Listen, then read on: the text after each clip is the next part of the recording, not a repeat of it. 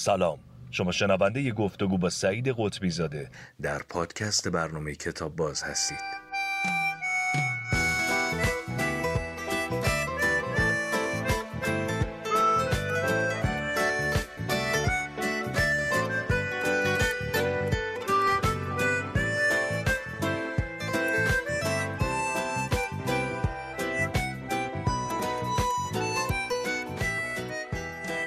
آقای سعید قطبی زاده سلام. سلام آقای صحت و درود بر بینندگان کتاب باز. این آخرین برنامه ما در ماه مبارک رمضان با شماست. امیدوارم فصل بعدی کتاب باز باز هم در خدمت شما باشیم. من امیدوارم که چه باشم چه نباشم کتاب باز ادامه پیدا کنه چون واقعا برنامه جذابیه و امیدوارم بعد از یک وقفه کوتاه با قدرت بیشتر برگرده و ترویج فرهنگ مطالعه بکنه. منم امیدوارم کتاب باز باشه و امیدوارم که حتما حتما شما هم باشید. قربون شما. بفهمید که موضوع صحبت این هفته چه فیلم و چه کتابیه؟ از روی داستانهای چندلر فیلم های مهمی ساخته شده. به جز فیلم هاکس که هفته پیش راجبش حرف زدیم مثلا فیلم بدرود محبوبم. فیلمیه که ادوارد دیمیتریک ساخت با محوریت شخصیت فیلیپ مارلو که اون نقش رو دیک پاول بازی کرد. یا مثلا فیلم بانوی دریاچه که این به لحاظ فرم و شیوه روایت فیلم مترقی بود در زمان خودش. به خاطر اینکه تقریبا کل فیلم روایت اول شخصه. یعنی ما هرگز مارلو رو نمی‌بینیم بلکه POV رو اصطلاحا می‌بینیم. یعنی جاهایی که اون نگاه می‌کنه. دوربین جای خود فیلیپ مارلوه و فیلیپ مارلو تو فیلم با اینکه خود کارگردان رابرت مونتگومری نقشش رو بازی می‌کنه ولی ما با صداش سر و کار داریم. توی سینمای ایران هم فیلم گاوخونی که آقای افخمی ساختن در واقع پیووی راوی بود که و جالبه که اون فیلم هم بر اساس یک داستان ساخته شده بر اساس داستان گاوخونی آقای جعفر جعفر مدرس فیلم گافخونی بیشتر شبیه یک فیلم دیگه ای هست از نظر فرم که اسم اون فیلم هست گذرگاه تاریک ساخته دلمر دیوز که اونجا یک بخشیش بوگارت به خاطر این صورتش که بان پیچی شده ما یه بخشی از فیلم و روایت اول شخص داریم. تو فیلم گاوخونی هم همینطوره. بله بخشی هست. در حالی که این فیلم کلش اینطوریه. فقط یکی دو صحنه جلو آینه که قرار می‌گیره ما چهره رابرت مونتگومری رو تشخیص میدیم. فیلم خداحافظی طولانی که رابرت آلتمن در 1973 ساخته موضوع جلسه امروزه. که من به بهانه این فیلم هم اشاره های حاشیه‌ای می‌کنم به شیوه فیلم های کاراگاهی و همین که سعی می‌کنم اگر فرصت بشه هر بحثی که راجع به این دارم و تکمیل بکنم. خیلی متشکرم. دیگه دوره بوگارت و اینا گذشته یعنی سالها از مرگ بوگارت میگذره. فیلم های دهه هفتادی فیلم های افسار گسیخته ای هستن. اساسا سینمای دهه هفتاد نسبت به قبل خودش سینمای نوینیه. هم به خاطر ظهور تلویزیون یعنی تثبیت جایگاه تلویزیون بهتر بگم و هم به خاطر حوادثی که در قالب انقلاب های آزادی بخش در جهان اتفاق افتاد. اون حوادث ماه مه 1968 در فرانسه اساسا تلقی از سینما تغییر کرد و فیلم ها بیشتر سیاسی شدن بیشتر فرهنگ فرهنگ روز جامعه منتقل شد به فیلم ها یعنی شاهد رشد هیپیسم هستیم تو سینما استفاده از موسیقی های آنچنانی یا از بین رفتن اون محدودیت هایی که تا پیش از اون در قالب اداره های سانسور وجود داشت. Easy Rider اینا مال همون بله اصلا Easy Rider یکی از نمادهای این سینمایی که من دارم راجبش صحبت می‌کنم. تو این شرایط رابرت آلتمن کارگردان کارکشته سینمای آمریکا یک کارگردان بسیار بزرگ که منتقدا مثل مثلا پالین کیل در ستایش رابرت آلتمن او رو مستقل از سینمای آمریکا ارزیابی می‌کنن. معتقدن که سینماگر آمریکایی غیر آمریکایی. میاد یکی از داستانهای چندلر که خیلی معروف هم هست به نام خدافزی طولانی و تبدیل به فیلم می‌کنه. بیشتر بگم که آقای فتولاه جعفری جوزانی این کتاب به فارسی ترجمه کردن با همین عنوان خدافزی طولانی. نشر روزنه چاپ کرده روزنه کار. بله. و بازیگری که نقش فیلیپ مارلو رو نقش فیلیپ مارلو رو ایفا می‌کنه الیوت گلده الیوت گلد در واقع بازیگریه که خیلی ویژگی های ستاره ای نداره. مثلا جایگاه بوگارت رو نداره. ولی انتخابش اساسا انتخاب عجیبیه. طنازی های فیلم به نسبت داستان بسیار بیشتره. دستپورت هایی که آلتمن زده هم به خاطر ویژگی های خلاقه کارشه. طبیعتا دنیای آلتمن با دنیای چندلر یه تفاوتایی داره و هر داستانی وقتی به فیلم می‌خواد تبدیل بشه یه تغییراتی اجتناب ناپذیره ولی این تغییرات باز در خدمت جهانبینی آلتمنه. یعنی پایان داستان به کل تغییر کرده. حتی ابتدای داستان یعنی حوادثی که منجر به دیدار ناخواسته دو دوست در نیمه شب میشه در داستان یک فصل جداگونه است. در حالی که فیلم اصلا نقطه شروعش از اونه. برای خنده بگم چون هفته گذشته این گربه عزیزی که اینجا در واقع همسایه ما بود و هست هنوز هم هست هنوز هم هست بله. بک وکال بود یه بله. بله.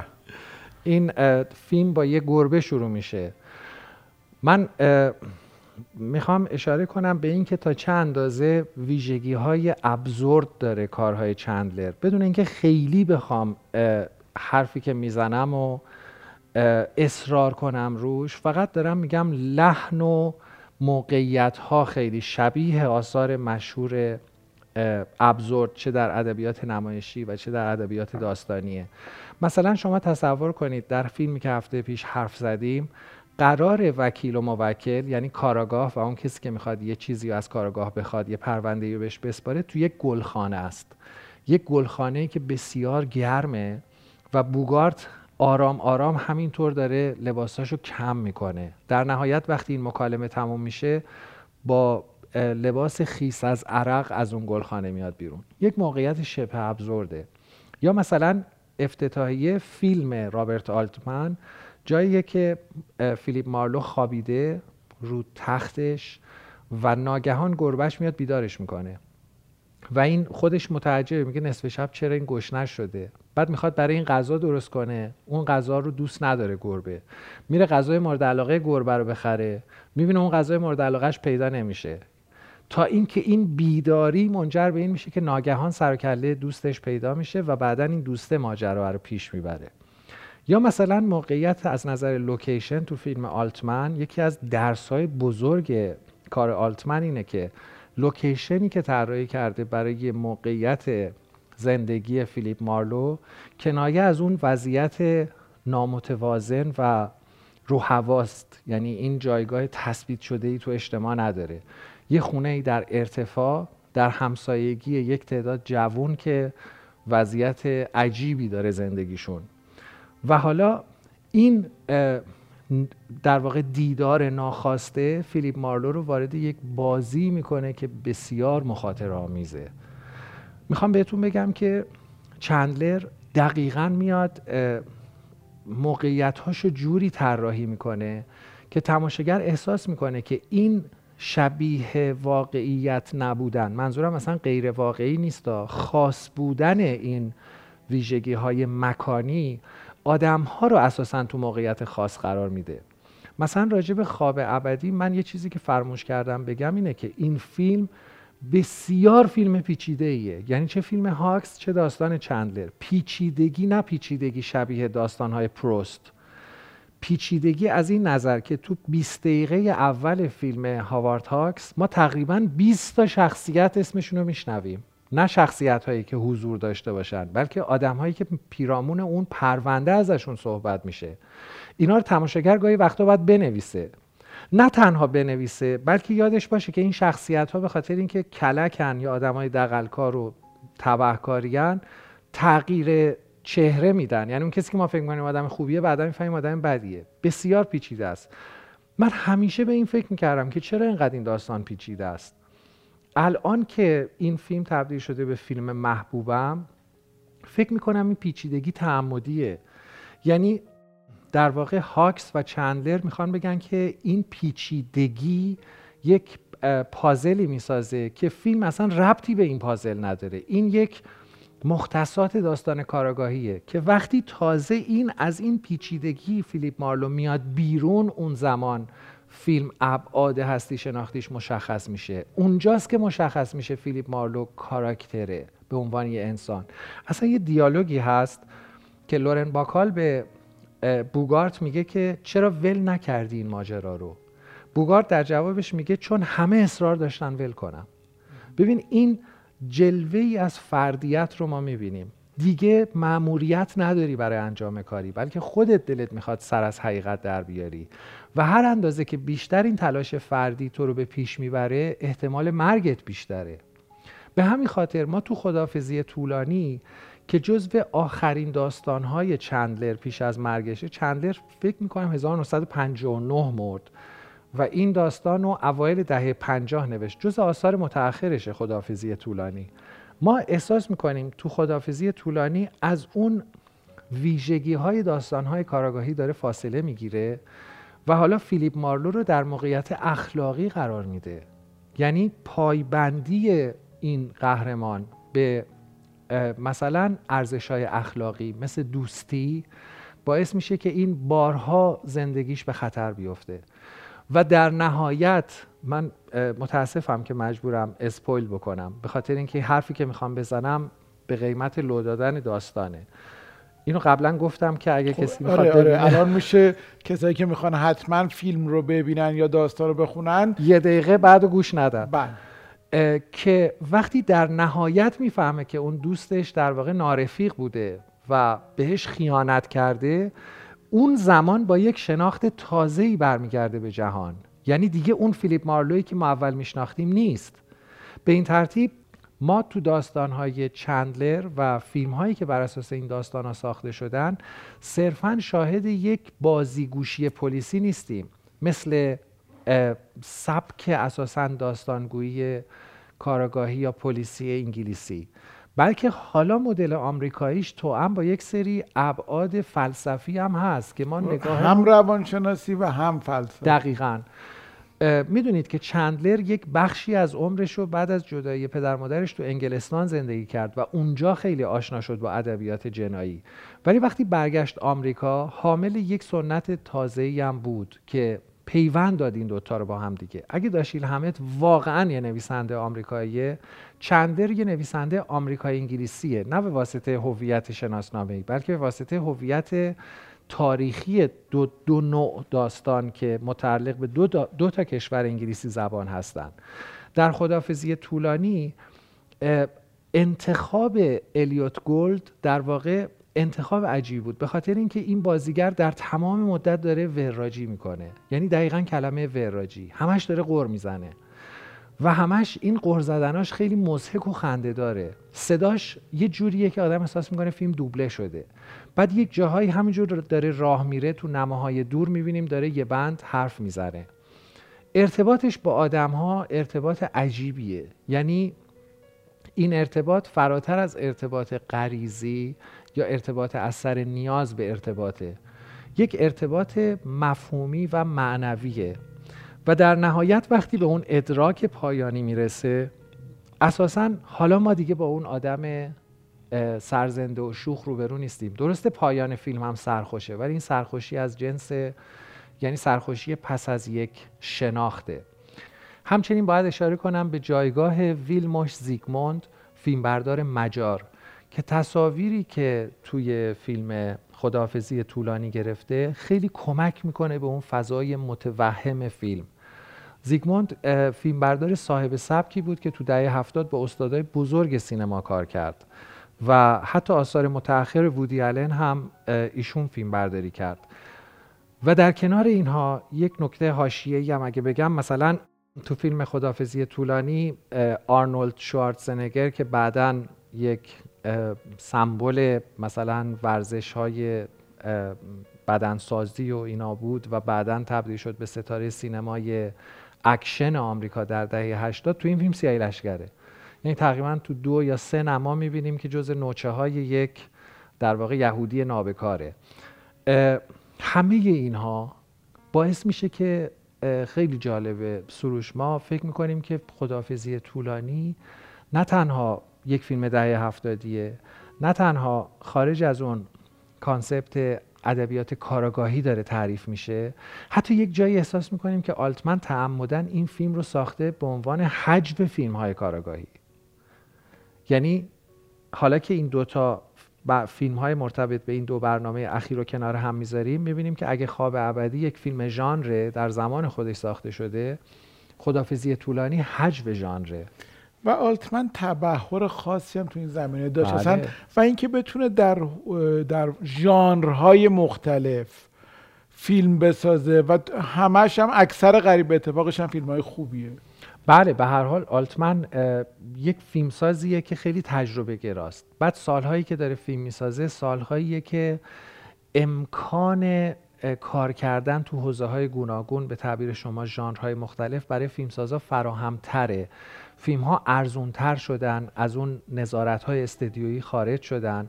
سینمای مستقل شکل گرفته و ظهور فیلمسازهای درجه یک مثل کوپولا، اسکورسیزی، جورج لوکاس اسپیلبرگ. اسپیلبرگ وودی آلن و غیره باعث میشه که فیلمسازها تا حدی جایگاهشون رو به عنوان خالق اثر پیدا کنن. چون تو سینمای کلاسیک کارگردان به ندرت کارگردان هایی بودن که این جایگاه رو داشتن. یعنی جایگاهشون به عنوان صاحب اثر. من مثلا حتی اینو تو مقوله بازیگری هم ما شاهدیم که تو فیلم هایی که این سالها ساخته میشه بازیگرها فرصت بیشتری پیدا می‌کنن برای شمایل شکنی خودشون که در شکل متعالی می‌تونیم براندو رو مثال بزنیم. در 1972 در فیلم پدرخوانده که نقشی چند سال مسنتر از خودش رو بازی می‌کنه و این کاری نبود که مثلا یک بازیگر در جایگاه براندو مثلا در سالهای دهه چهل انجام بده. یعنی در واقع نظام استودیویی اجازه این کار نمی‌داد. به خاطر جایگاه ستاره ستاره ای که داشتن ستاره محوری که داشتن. یعنی همواره جوون اول باید می بودن حتی اگر سال خورده بودن باید نقش جوان اول رو بازی می‌کردن. دیگه کاری نداشتن که ریششون سفید شده یا سنشون بالا رفته. ولی براندو میاد این معادله رو معکوس می‌کنه. در خدمت بازیگری در ستایش بازیگری بهتره بگم. براندو جوان میاد مثلا یه نقش پیر رو بازی می‌کنه و با اون به حق اسکار می‌گیره و یکی از عالی ترین نقش های تاریخ سینما رو رقم می‌زنه. خیلی متشکرم. خیلی ممنونم. پر از نکته و پر از دلیل و ایجاد کنجکاوی و انگیزه برای خوندن کتاب و دیدن فیلم. چی بهتر از این؟ من می‌تونم برای اختتامیه صحبتم یک چند تا نکته خیلی کوتاه اشاره کنم. اولا که خداحافظی طولانی هم فیلم نامش رو لی براکت نوشته.